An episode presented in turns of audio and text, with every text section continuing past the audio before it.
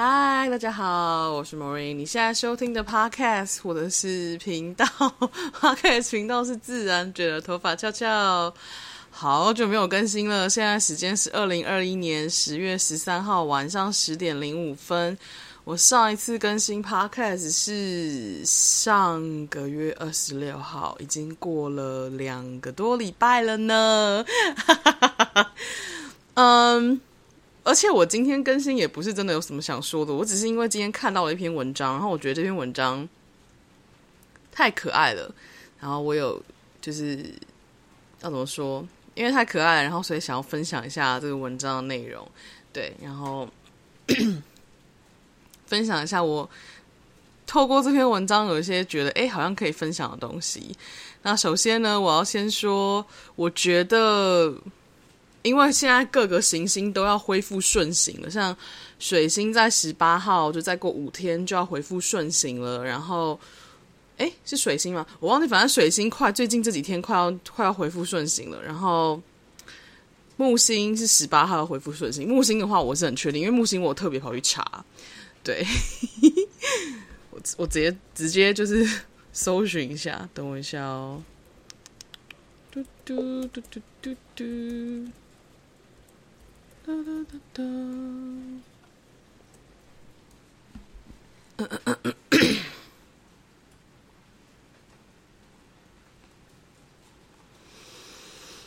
嗯，看一下，我看一下。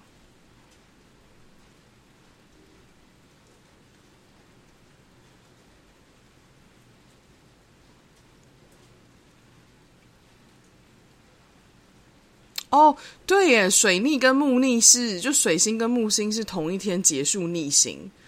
哦，那难怪，就是因为其实通常在行星逆行的期间，大家都是要往内去检视，回头看一些自己生命中的事件啊，一些问题呀、或是一些待解的复杂难题之类的。所以就觉得好像没什么好，就好像没有什么特别想要分享的东西，对，嗯，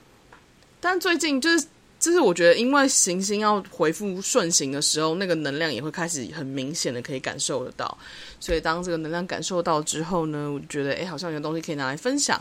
总而言之，我今天分享的这一篇文章，我觉得非常非常的可爱。如果你们平常有在就是呃追台湾华文作家的话，应该会认识这个女生。我没有看过她的作品，我很诚实的说。我只是觉得这个人很有趣，所以可是我对他的作品没兴趣，就就是这么直接。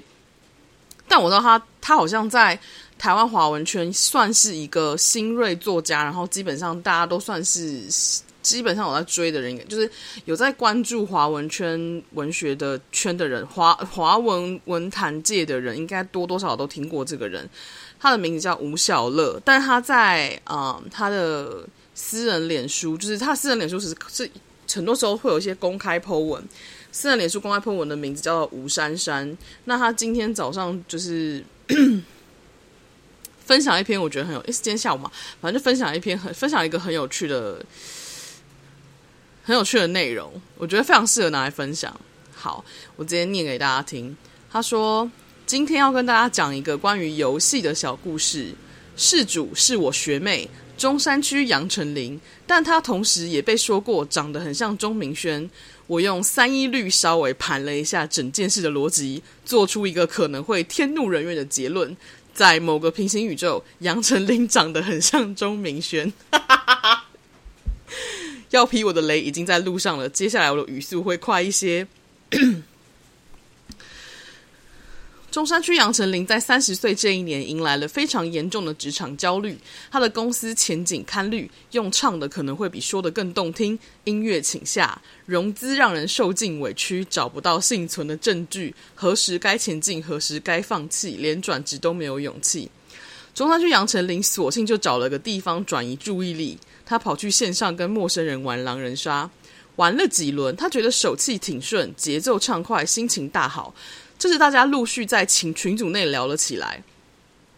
第一个话题就让中山区杨丞琳彻底懵了。我是圈圈的国小，你们呢？哦，我是叉叉国小的。那其他人是读哪里的呢？是的，跟他度过欢乐时光的很多是国小生。中山区杨丞琳这才懂了为什么那么多人谈土是娃娃音，那不是为了网络交友所为的刻意临摹，他们就是货真价实的娃娃。但群组内也有几个大人。中山区杨丞琳寻思自己并不孤单，决定玩下去。下一局，娃娃音说道：“我发誓，我是平民。”中山区杨丞琳冷哼，死命怀疑。另一个大人年纪的网友则付出了信任。事后答案揭晓，中山区杨丞琳惨败。网友悠悠的说：“你要明白，小孩子说发誓就是真的发誓。”靠腰嘞！中山区杨丞琳满腹不爽。网友感情是在暗示他把大人世界的机关算尽带进跟孩子们的童真天堂吗？但仔细一想，似乎真是如此。此际，有大人玩家忍不住发难了：“小朋友，你们都直接暴露身份，这样干脆不要玩。”闻言，中山区杨丞琳如释重负，终于有人说出了公道话，但公道伯很快就被搅得满头包。不要这样对孩子说话，孩子有孩子们的玩法，那么凶是要干嘛？多数大人们玩，多数大人玩家们力挺孩子们。三三小，主要是杨丞琳看不懂这个凌乱的风向，放弃表态，进入下一局。有个大人玩家怀疑其中一位小朋友是狼人，小朋友不满嚷嚷：“我不是狼人，我不是狼人，我都在帮好人做事，我怎么可能是狼人？”大人玩家说：“你从头到尾只会重复同一句话，你就是狼人。” 所有人纷纷上票给小朋友，那位大人玩家才是狼，他栽赃了小朋友。答案揭晓后，那位玩家第一时间跟被冤枉的小朋友致歉，说这只是游戏，他不是有意栽赃。若让小朋友有不舒服的感受，他很抱歉，只希望小朋友从不要从此有了阴影。小朋友说没事，他懂得。一行人又一起玩了下一局，我瞠目结舌，你们到底在玩狼人杀还是在演春风化雨？中山区杨丞琳说，我也不知道，反正节奏就被这些小朋友弄得很乱，根本不能用以前习惯的模式去套逻辑。在职场上培养培养的城府都派不上用场了，对，是这样没错。但你好像跟他们一直一直玩了下去，我就是不争气。祝福中山区杨丞琳否 杨丞琳否极泰来，事事如意。也希望未来的每一天，你我的发誓都被视为童叟无欺。真的真的。我读完之后啊，我的第一个想法是觉得，我大概在二零一四年学生命灵数那时候的。某一个假设、想象情境被证实了。对，我二零一四年的时候，就是学第一次学生命灵数的时候，我就 拿我身边朋友的的那个就是生日拿来排了一大堆，然后看了一大堆，思想思考一大堆，分析了一大堆，然后接着呢，我就突然有个好奇是，那两千，因为我身边朋友都是一九。八几、一九七几、八几、九几的，所以我基本上是没有认识两千后的。那时候我二零一四年的时候，我也不太有可能认到两千后，因为那时候二零一四年两千后才十四岁，我根本没机会认识。那时候很多两千后的明星也都还没有崛起，很多两千后的明星几乎都是像像 Billie Eilish，然后跟 Olivia Rodrigo 他们这些。孩子们就是都是在呃一八一九年开始慢慢崛起的。总而言之，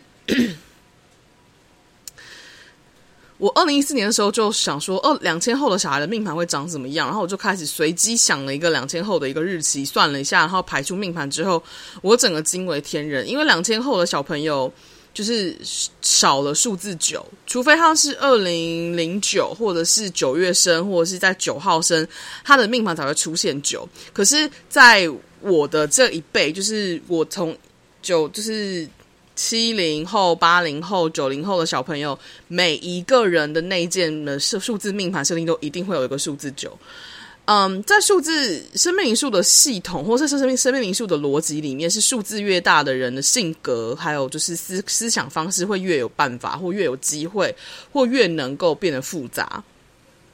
并不是说数字越小的人没有机会变得复杂，而是在命盘整个的 排序设定跟命盘整个长的样子来说，只要有数字九多的人，或是数字九呃出现的人，或是数字的。多样性越多的人，他的性格特质就会越复杂。你就是你就可以想说，一个数字是一种类型的武器好了，然后数字越大，武器的使用程度跟就是。嗯，擅长的方式就越复杂，类似像就或武器组成就越复杂。它不一定要攻击性强，也不一定要防御力高，而是它的设定本身组成本身就是复杂的，类似像这样子的感觉。就有点像说，我认识的身边这一群人们的性格特质被设定的，就是因为数字的关系，本来就是天生是相对复杂的。在这几年，就在这几个区间出生的人们，性格本来就是相对复杂，这是这是毋庸置疑的。所以，我那时候心里面想说，那两千后小孩会感觉什么？然后我就因为两千后小孩，你知道，就是尤其是两千两千年到两千零九年的这这十年生的小朋友，甚至到二零对两千年到二零一零年这这些时间生的小朋友，全部哦，他们的命盘里面都有两个数字是不不用圈的，因为是数字零。数字零是不会被记录在就是生命灵数的命盘上，就是我学的这个系统的命盘上。我的系统我的系统命盘上只有一到九，没有零，所以零是等于是整个被忽略的。所以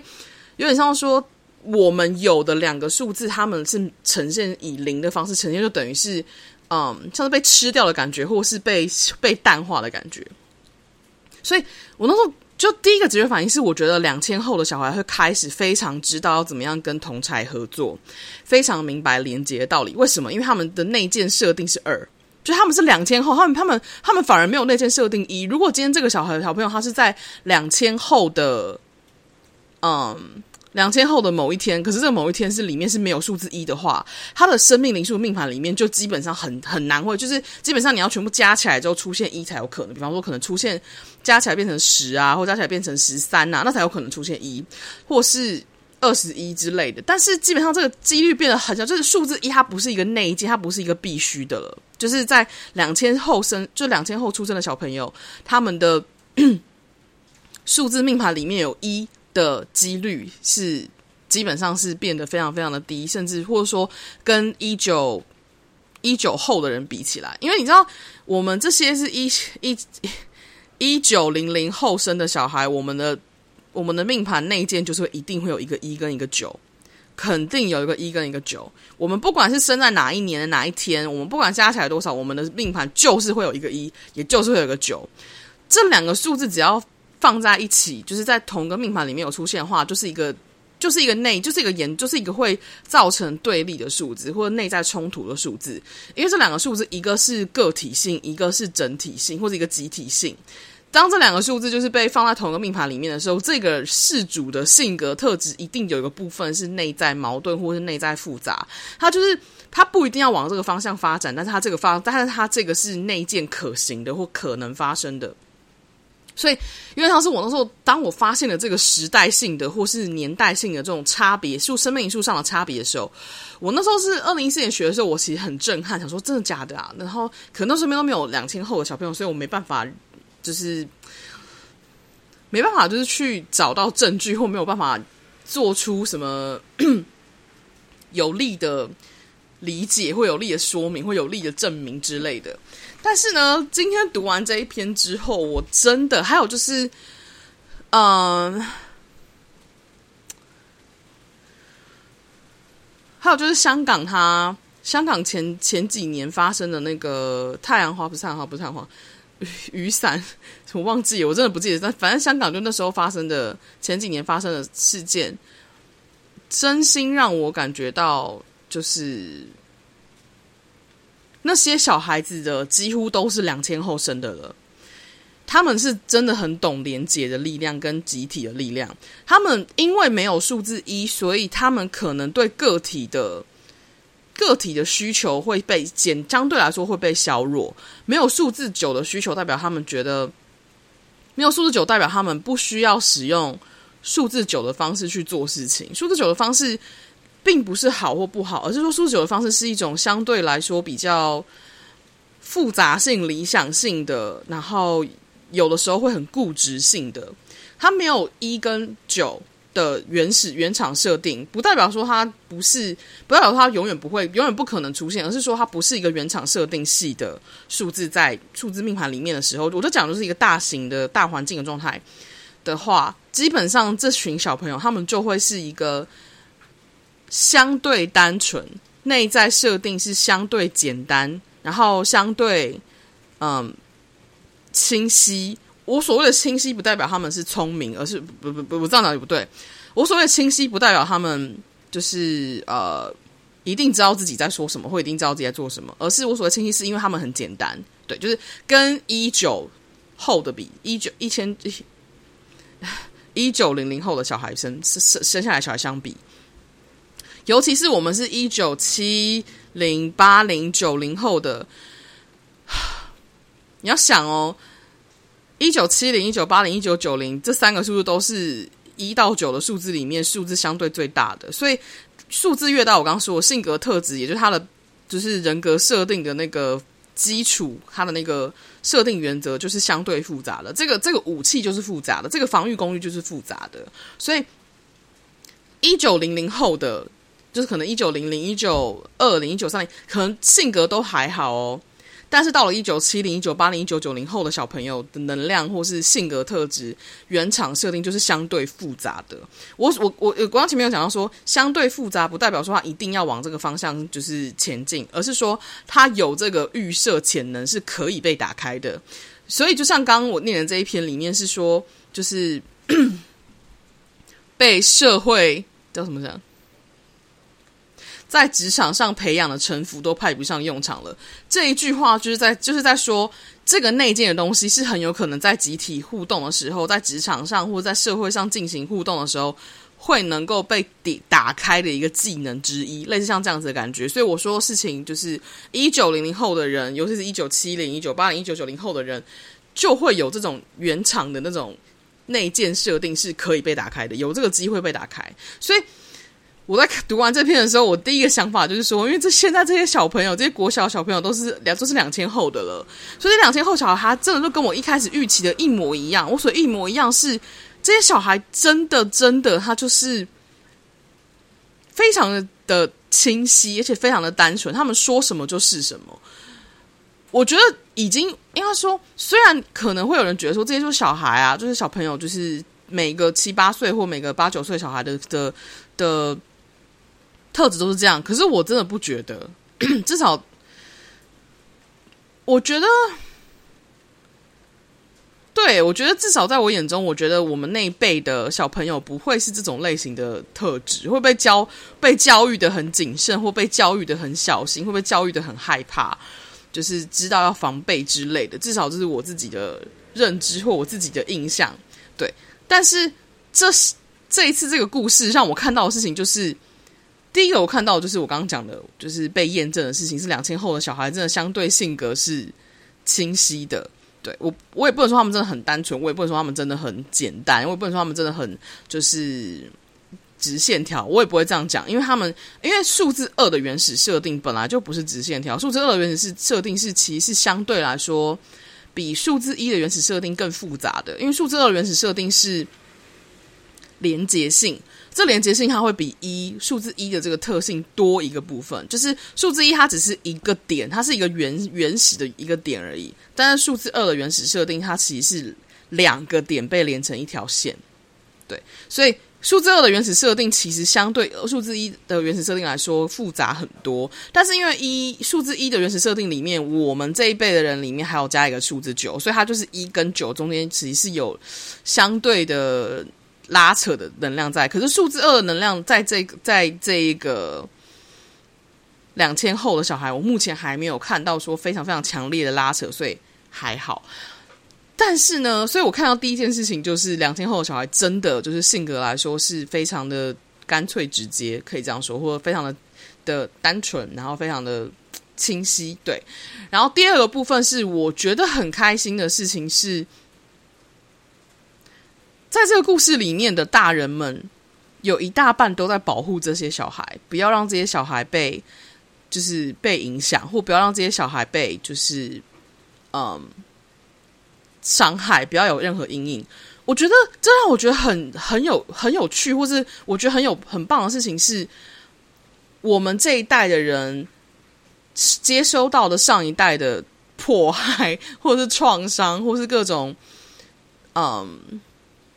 社会集体意识的枷锁跟跟跟痛苦的模式的的复制。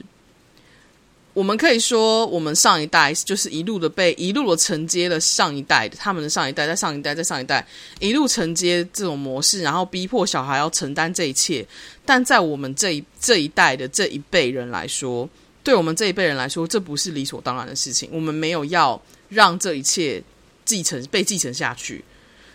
这一群大人里面，有一大半的大人是选择了我们没有让这个东西继承下去。我们选择直接告诉小朋友，就是很抱歉，我们没有让影响你们变成我们这个样子，是非常当责的一群大人。我当然不是说全部的大人都是这个样子，而是说我的意思是在这个故事里面，我看到的事情是大部分的大人都是一群当责的大人。这个当责的的的眼光，代表了其实是他有意识到，他有觉察到。他甚至有自我反省，有自我检讨，明白这件事情，然后他不把责任推给别人，然后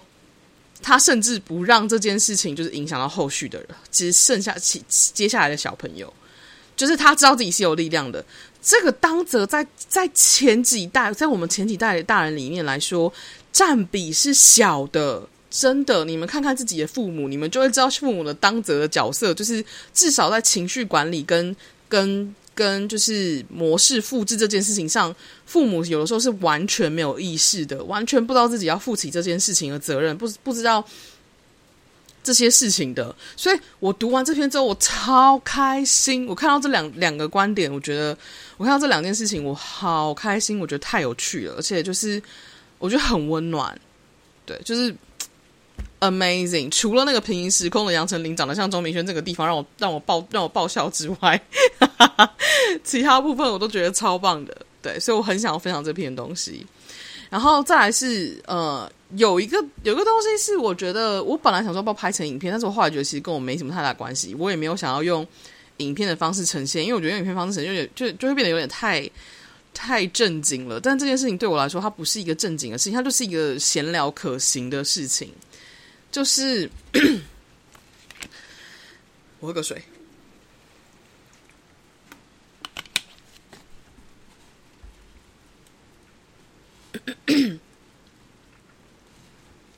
最近鸡排妹跟老 K，还有不是不是鸡排妹，鸡排妹跟龙龙，龙龙跟老 K，龙龙跟老 K 和伯恩 的事件，然后鸡排妹跟龙龙跟凯莉。的事件就是我全部都有稍微我我先说我没有很很我没有很 devoted 就是或很嗯就是我没有很很 serious 的，就是我没有很那怎么形容这感觉啊？就是简单的说，我没有很专注或没有很投入的在关注整件事情。我在事件刚开始的时候有，我在事件刚开始的时候有股觉得这件事情好像我要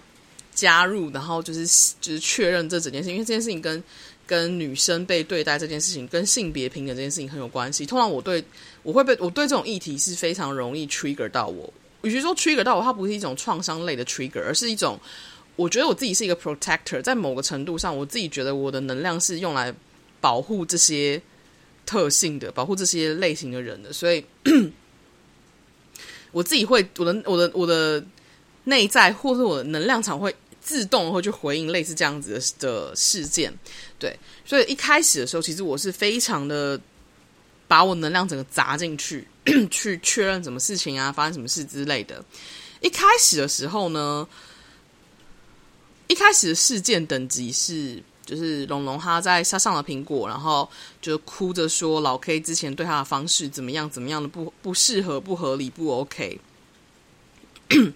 然后接着我那时候就觉得，我就我就觉得哦好，这件事情就是的确老 K 好像这样子的行为不是很不是很适合或不是很恰当，对，就是尤其是尤其是当龙龙已经提出这件事情让他不舒服了的时候，对我来说，我觉得呃，界限这件事情，应该说，我那时候对整件事情的想法就很简单，是喜剧这个这件事情的的界限到底要怎么拿捏？我觉得那就是那是喜剧演员自己的事情。但是呢，如果这个当事人他已经提出这是我的界限，甚至是这是我的底线，请不要踩。但是，而且他已经在几年前就提出这件事情，对方也道歉了。结果后来这个道歉的对方还重复的提，还重复拿出来讲，甚至是违反合约的讲的时候，我觉得这个界限就过了。我觉得界限这个东西，就是我已经说了的是底线的东西，你不要去踩。对，所以对我来说，这这件事情其实根本就跟至少在我眼光，就在我至少在我的眼中里面，就是用就是用就事论事的事情来讲，就是龙龙已经讲了，这是我的底线，请不要踩。老 K 之前也道歉了，就不会踩，然后后来还是踩了，那就是界限问题，那就是老 K 自那就是老 K 的问题，所以就是。如果用单纯的事件对事件来说，或者就单纯的就是就就我知道的事情，或者那那在那个时间点上被公开的资讯讲到的东西的话，我就会觉得放来就是 OK，那那那这样子合理，就是就是我觉得我觉得龙龙他这样说其实合理，然后老 K 这样做我是错的，这这就是用界限的理的方式或底线方式去理解的话，我觉得在那个情况下，我先说是在那个当下，龙龙是 OK，他完全站得住脚。OK，fine，、我理解他。然后再来就是博恩拍了一支影片，然后我把博恩那支影片看完，心疼博恩三秒钟。先说我不是博恩粉，我也不是博恩迷妹。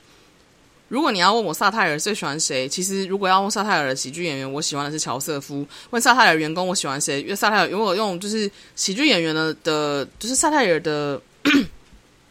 喜剧演员的这个 level 的话，或这个层级的话，是是乔瑟夫。但如果是更广的萨泰尔员工，所有萨泰尔员工的话，我喜欢是凯文，好不好？所以伯恩完全不在我的喜好清单里面。但是我那天看完他的影片之后，我之前有说了。能量是不会骗人的。你、你的文字、你的、你的影片、你的声音，你说出口的东西，只要它是违背你的真实的，那能量是会，那能量是绝对骗不了人。你不要把当众观当，不要把当众观众当白痴。所以，我看完博恩的那支影片之后，我只能说，他他的诚意没有百分之百，也至少要到百分之九十了。我只能这样说，就是我感受得到他。他那一股就是挣扎，跟就是崩溃，跟他不知道该怎么办，跟不知所措，还有他知道他应该负起的责任，还有他觉得就是之前不是都说好好的吗？就是我跟龙龙讨论是这个样子，就后来加入了经纪公司了之后，怎么又变成不一样的的说法了？怎么会这样？听博恩那支影片的时候，我当下第一个直觉反应是觉得，OK，本来呢。是这件事情是只有伯恩跟龙龙在讨论的时候是是一对一的事件，那一对一事件的时候就是个人跟个人的事件，就是单纯的是要解决问题。我们说，我今天注意听哦，单纯的解决问题。那 OK，我本人习惯的或是喜欢的方式就是单纯解决问题，这件事情就 OK 了。但是呢，当加入了经纪公司两方之后呢，我一听到经纪公司加入，然后接着两边的窗口的对对口的。内容开始搭不上线的时候，我第一瞬间的脑中就是 OK，这件事情升级成为了政治事件，或者是商业事件，或者是利益事件，它就不再是单纯的个人事件了。然后我那时候听到这边的时候，我觉得哦，things are getting so complicated。然后我就心里面，我那时候看完博恩的影片的时候，我的想法就是有一种，我内在就有一种觉得我好像要抽身了的感觉，因为我不知道为什么。我觉得当事事情要升级成政治事件的时候，我就觉得一切都变得复杂到乱七八糟，你就会很难去判断谁是怎样，到底发生什么事情，你谁是真实的，谁是怎样，那就变得非常非常的复杂。可那时候我还没有真的 get 到那个 sign，我只是觉得好像我要开始抱持观望态度了。那时候已经有一个这样子的感觉了。接着呢，我在鸡排妹的。脸书那时候鸡排妹还没有屠龙，他就是，嗯，分享了一，他就是写，他就那时候他那时候还是支持龙龙的，他就写了一些，他就他就分享一些内容，有点有点像是在呛伯恩。然后在那篇内容下面的网友留言，我就看到了一个东西。有网友，甚至是有几个网友截图龙龙在他自己频道里面曾经接受可能自自问，就是就是观众回答之类的问题的时候，龙龙自己有提过一件事情，而且还有上字幕，所以我就是看到那个截图的字幕之后，我就整个抽身了。龙龙 在那篇自己的影片里面，你知道龙龙说了什么吗？龙龙他说。踩到别人底线又怎样？我写我的本，重点是我写我的本，那好笑啊！那是踩到他的底线差价是干我什么事？我看到他写出这句，我是我看到他有有讲过这句话时，就有讲过这段话的瞬间，我的立刻直觉就是告诉我说：好了，这件事情已经跟已经已经超已经不在我要关注的议题上了。这件事情已经不在我要关注议题上。这件事情已经，我看到龙龙那个截图或那那个发言的时候，我你知道我脑中产生的第一个直觉反应是什么吗？哦、oh，That's her problem。我现在讲的事情不是说老 K 这样对他是对的，我要讲的事情是老 K 会出现在他生命中，以这种方式呈现给他看，让他这么的痛苦的原因，就是因为老 K 是他自己显化出来的投射，他这样子对待别人过。然后老 K 就这样对待他，就这么简单。That's it，这就是投射。投射就是你你这样子想别人的底线，别人就会用这样子，这个宇宙就会用用你对别人的底线的方式来回应你对别人的底线，就这么简单。所以我大家都呈现一个 Oh my God，OK，so、I'm not quite sure what's going on，and I don't think I'm gonna。Pay any more attention？我看完他那那一段就那个截图之后，我瞬间就在我的自己的私人脸书上面，自己跟自己就是认真的自我检讨了一番。我觉得很多东西我没有看清楚，很多东西我没有想，我没有想明白。我觉得这个我不应该再把自己的能量这样砸下去。我觉得我能量应该用在更正、更更重要的事情上，所以我立刻就把整个能量抽身了。抽开之后，隔一段时间，然后就发生了。呃，龙龙又自己又另外拍了一支影片，然后那支影片我根本点不进去，因为我发现那支影片的能量，我好像点开看了三秒钟，就发现能量不对了。这能量不是我觉得，这能量不不是真实的东西，或这能量，这能量我也感觉到我没我没有需要看了，因为我根本不需要这个资讯，因为资讯是是 fake，只是它是假的资讯，或甚至我不能说它假的资讯，而是说这个资讯我根本就不需要看，因为它没有能量。对，就这么说，就这么说好。没有能量的，没有能量的影片，我不需要看，点开来看，就这么简单。然后接着就发生了屠龙记，呃，鸡排妹的屠龙记。然后我后来有跟上的是鸡排妹屠龙的最后几分钟，他好像就提到凯莉，然后凯莉就开直播，然后痛，然后就就就觉得自己超委屈，他就觉得说，他就他很生气，他就觉得说我根本没有在落井下石你们，你们竟然那边给我就是。讲这种话，然后我根本你们，而且这这个资讯根本就不正确什么的。然后我就我只有看凯莉的这个直播，对，然后所以稍微知道了一下哦，有这个事件，然后这个屠龙是怎么样。然后，但是我其实没有，我完全没有去把那个龙龙的那支第二支影片看完，我也没有去看鸡排妹后续的的影片，因为我刚刚说了，这后面都已经是政治事件了。I don't I don't think I have to focus on that. 对，但我今天会想要讲这件事情的原因，是因为我昨天去，我昨天拿东西还给晨曦，然后在晨曦跟晨曦稍微就跟晨曦聊到这件事情，然后让我让我想到一些东西，我觉得很有意思，就是，嗯，我想一下我要讲的东西是什么。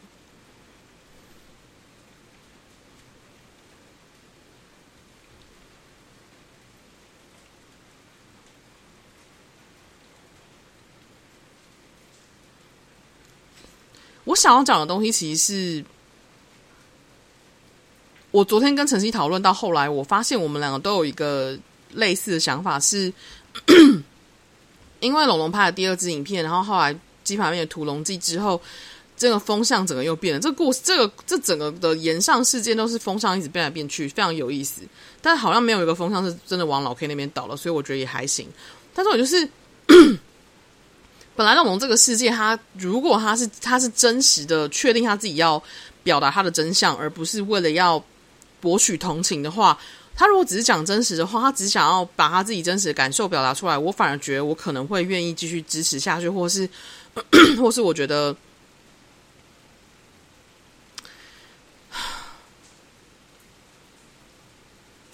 或是我觉得事情可以真的去触碰到更重要的议题。我刚刚说了，我一开始会跳下来的原因，是因为这个跟这个跟女性和男性之间的那种。发言权，还有就是被对待的方式有很大的关系，所以我本来预期，或者我本来一直会这么 devote，或会这么的 input put myself into this，就是把我自己整个人丢进来的。有个很大的原因，是因为我感觉到那股能量是本来一开始的能量是要往这个方向走，后来变成了，至少我后来的解读或我自己后来观察到的感觉就是。整个画面或整个风向变成了这件事情是龙龙自己的创伤反应，然后他让整件事情变得本来可以讨论主要议题的事件，变成了大家最后对他的想法都是觉得，因为后来你知道，后来大家对他的反应都是说，就后后来大家变成大家对这件事这个事件的想法都是已经变成说，哦，你可以有情绪，你可以觉得不舒服，你可以觉得不开心。我们都尊重你有这样的情感，就是尊重你有这样子的想法，尊重你有这样子的感受。但是，但是我们，但是，但是，但是，但是，但是，还是，但应该说，但喜剧圈还是有很多可以玩的地方，或喜剧圈还是很还是一个很温暖的地方，之类之类之类的。就是把这个本来是可以是性别议题，或本来可以是讲大事件的事事件，突然又变成了他自己的个人议题了，就是龙龙自己的个人事件了。然后我就觉得，就是呃，OK，OK，fine。而且一开始鸡排妹在加入的时候，我觉得，因为或者一开始在帮鸡排妹帮忙，就是龙龙表达表态的时候，因为鸡排妹本来就是今年年初的时候的那今今年年初那一批类似 Me Too 事件的，就是 主导人，所以我我本来一开始觉得鸡排妹加入这件事情很合理啊，因为他本来那本来就跟他原本预计的。或原本内建的那种，他想要站站站边的那个位置是类似一样的地方。可是当龙龙就是这次发生这次事件的时候，我就我就是后续变成这样的时候，我就有一种哎，觉得好吧，可能是这这个事件它并没有真的触发到这这这个议题吗？或者说这个议题最后整个被模糊掉了吗？就是这个议题最后整个被他的情绪跟不舒服的感受淹没掉了吗？但是我觉得这件事情好像也没有这么。这么需要被攻击成这样，只是因为我觉得这样这样说起来，我觉得整件事情的一个核心之处呢，就在于我觉得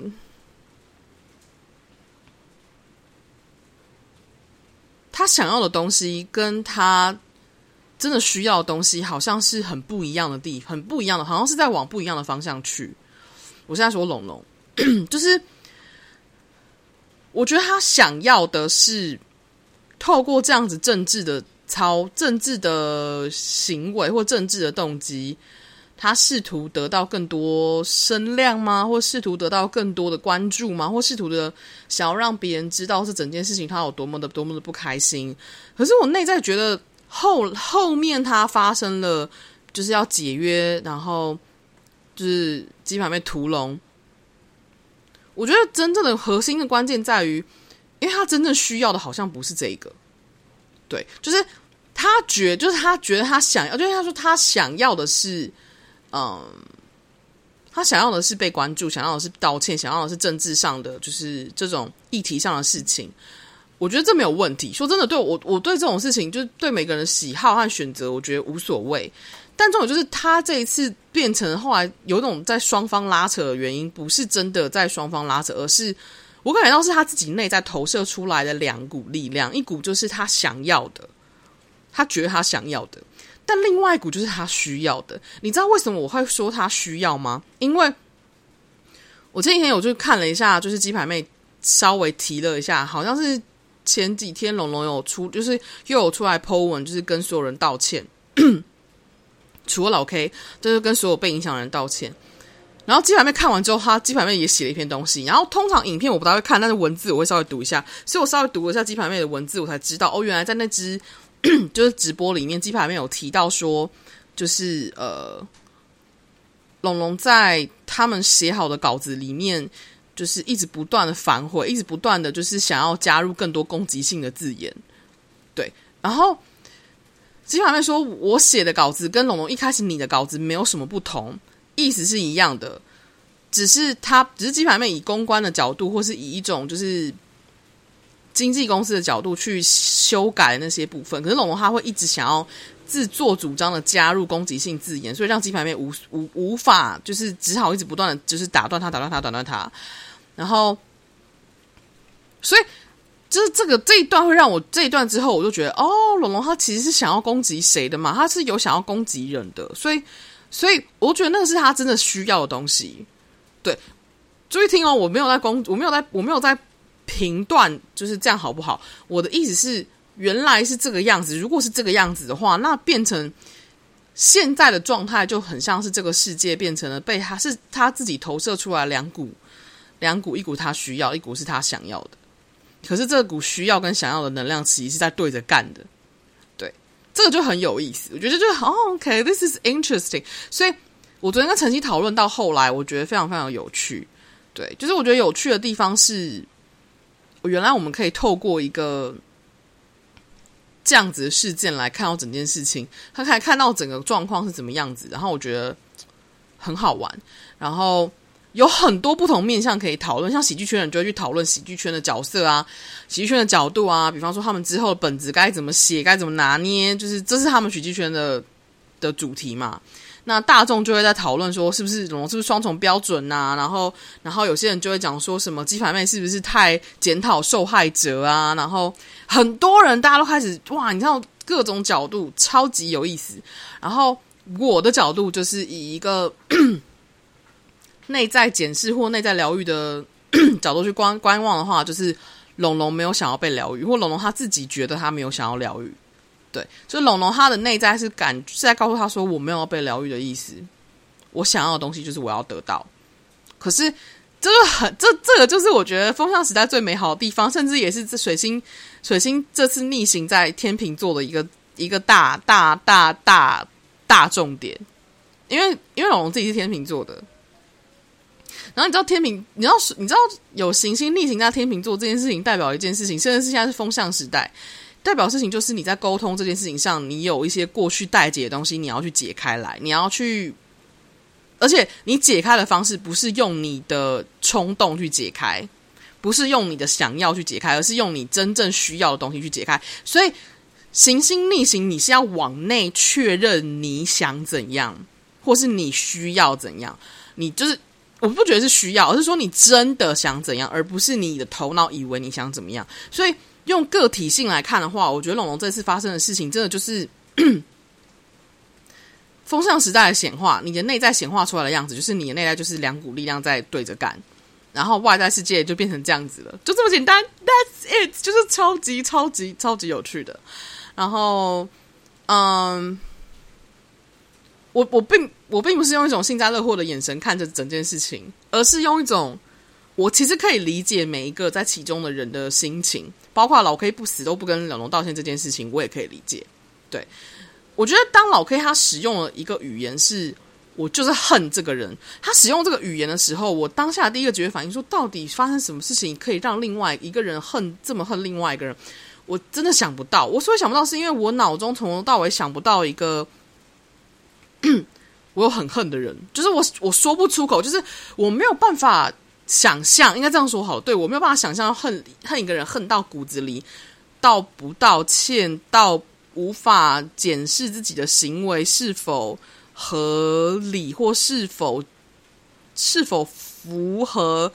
自己的真实或是否服务自己的最高利益，就是到这种程度的我没有办法，就是我想象不到。但是对于不能道歉这件事情，然后恨这个人有这种强烈的这种情感，那种负面情感的。感受还有这种坚持的能量，我其实也不是不能理解，对。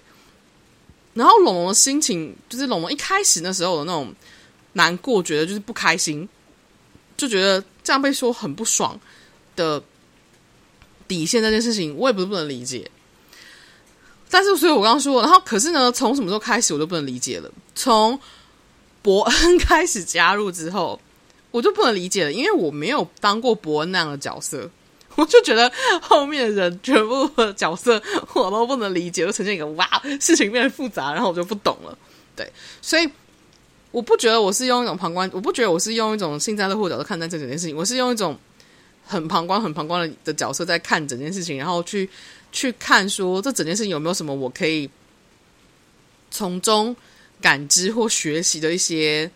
一些角度，就是至少是以我自己的立场。就像我说的，我的立场是一个人内在撕裂。一个人内在在对着干的时候，你的外在世界也会就是会被瞬间显化成那个样子。那风象时代我，我之前有说过，风象时代就是把所有的内在的东西瞬间显化，速度会非常快。在土象时代的时候，你要显化这个过程可能需要二十几年，但风向甚甚至是要到下个辈子、下一辈子。但风向时代是你有这个对对着干的能量，行星一进逆一进入逆行就立刻显化给你看，酷吧，帅到爆！然后我觉得太有意思了，对，就是这样。然后后续后续，我跟晨曦还有聊到另外的角度，但是另外那个角度，我觉得好像没有没有特别想要，就是拿来就是在 Podcast 上分享，所以大概就是这个样子。那最近还有什么吗？我最近就是呈现一个前阵子在认真工作后的休息模式，对，就是前阵认真工作完之后，我最近呈现一个我要开始调睡眠、调作息。调能量的状态，对，然后所以最近就呈现一个慢慢休息的感觉，但也是蛮不错的，觉得挺好。然后也我觉得可能是因为水星要逆行结束了，所以我最近开始慢慢慢慢觉得，哎，有一些可以看得越来越清晰的东西慢慢浮现了，然后我觉得，哎，还还行还行。可是你说我在水逆有没有看到一些东西？有，其实我觉得，嗯。最近的能量真的是越来越，尤其是九月开始之后，那股要看清楚的能量会越来越清晰，我觉得很棒，很有趣。对，然后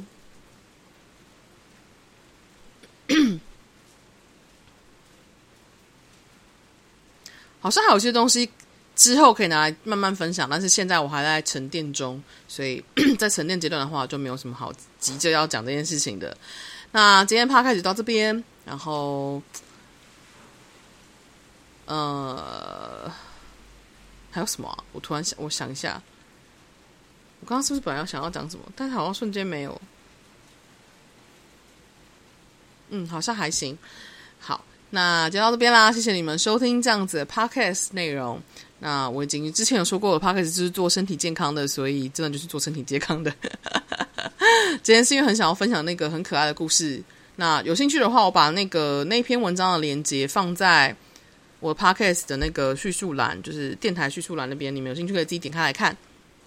然后也可以追踪他。我觉得他的就是吴珊珊的吴珊珊的内容，都应该说吴珊珊的私人脸书，他公开的文章有些真的就是很有趣的内容。他会讨论一些很认真的话题，会讨论一些很有趣的事情，会讨论一些很生活化的东西，就是各种很累很有趣的事情，我觉得都很值得拿出来，就很，就是他拿出来分享，然后我觉得很有趣，所以。有兴趣的人去可以去追踪看看喽，大家没有兴趣也没关系，只是想跟你们分享这个可爱的事情。大家就这样子啦，谢谢你们收听完今天的 podcast。那有兴趣的人可以订阅、按赞、分享。诶，不是订阅，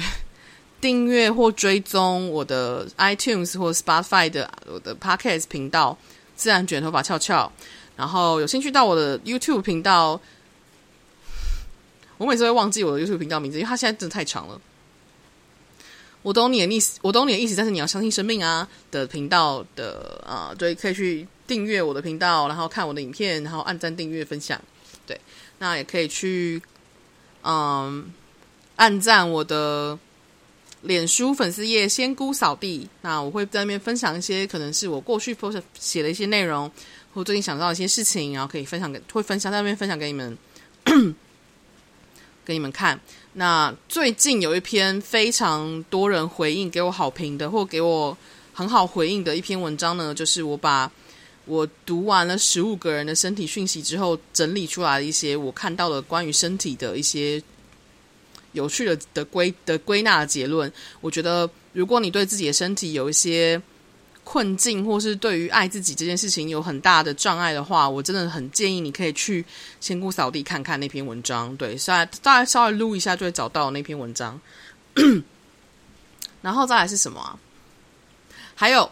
我的偶尔会在我的 IG 上，就官方 IG po 一些我自己私下一些生活一些小分享。有兴趣可以追踪一下啊，我的官方 IG 叫做 Morin Radio。那到这边啦，谢谢你们收听我的 Podcast 频道，我是 Morin，我们下次见喽，拜拜。